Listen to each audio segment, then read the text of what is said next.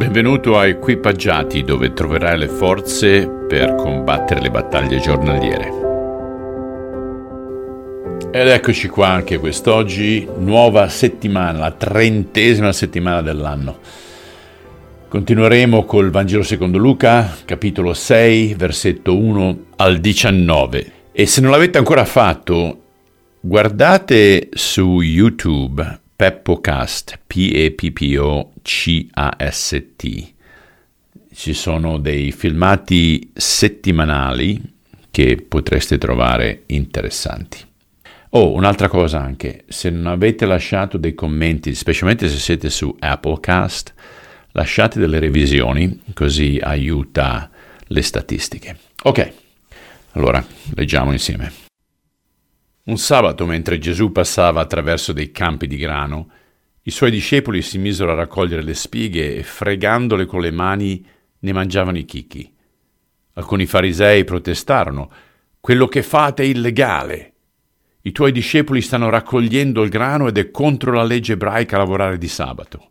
Gesù rispose: Non ricordate le scritture?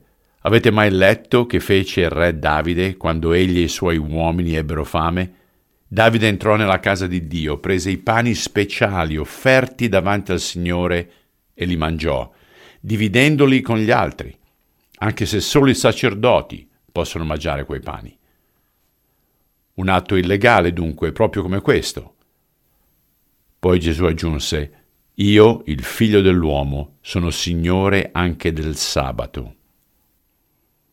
Un altro sabato, mentre Gesù era nella sinagoga ad insegnare, c'era lì presente un uomo che aveva la mano destra paralizzata. I dottori della legge e i farisei tenevano d'occhio Gesù per vedere se l'avrebbe guarito quel giorno stesso, anche se era sabato, perché non vedevano l'ora di poterlo accusare in qualche modo. Come conosceva bene i loro pensieri Gesù, eppure rivolgendosi all'uomo con la mano paralizzata disse Vieni, mettiti qui dove tutti ti possano vedere. L'uomo obbedì.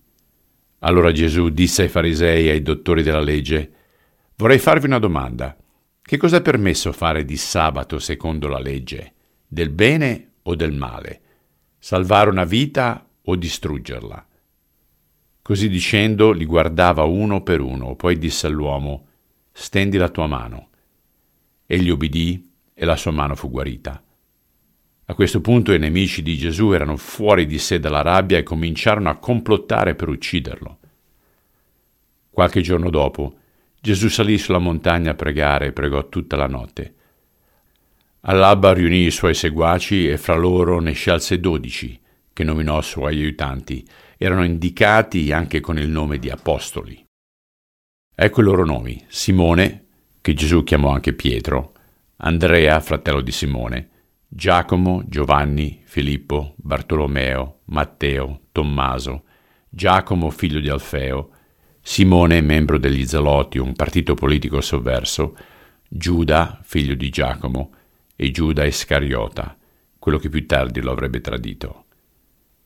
Scesi dal monte, Gesù e gli apostoli si fermarono in una zona pianeggiante e furono attorniati da molti discepoli, a loro volta circondati dalla folla gente da tutta la Giudea, da Gerusalemme e fin dalle coste di Tiro e Sidone erano venute per ascoltare Gesù e per farsi guarire. Gesù cacciava molti demoni, poiché da lui emanava una forza che guariva, tutti cercavano di toccarlo e quando ci riuscivano guarivano da ogni forma di malattia. Signore, sembra che il contrasto sia sempre più forte fra i dottori, fra virgolette, della legge, i farisei, gli scribi, e quelli che invece volevano solamente toccarti e venivano, affollavano non solo te ma anche gli altri discepoli. Ai nostri tempi sembra che questo zelo, questo desiderio di volere stare con te sia quasi un peso, un dovere. La mia preghiera per ognuno di noi è che la nostra relazione con te sia più vibrante, più viva, più eccitante, entusiasmante e decisamente non un peso. Te lo chiedo nel nome di Gesù Cristo. Amen. Carissimi, a domani.